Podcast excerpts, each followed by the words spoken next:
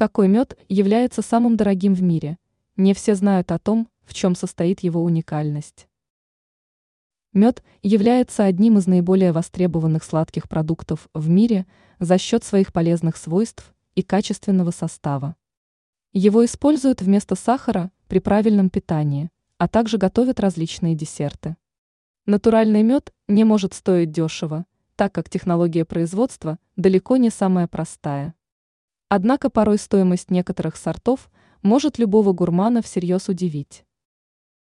Какой мед считается самым дорогим в мире? Если вам когда-нибудь захочется побаловать себя по-настоящему элитным продуктом, то вам стоит отправиться в Турцию. Именно на территории данной страны производят эльфийский мед. Стоит продукт весьма дорого. За килограмм приходится отдавать почти 7 тысяч долларов.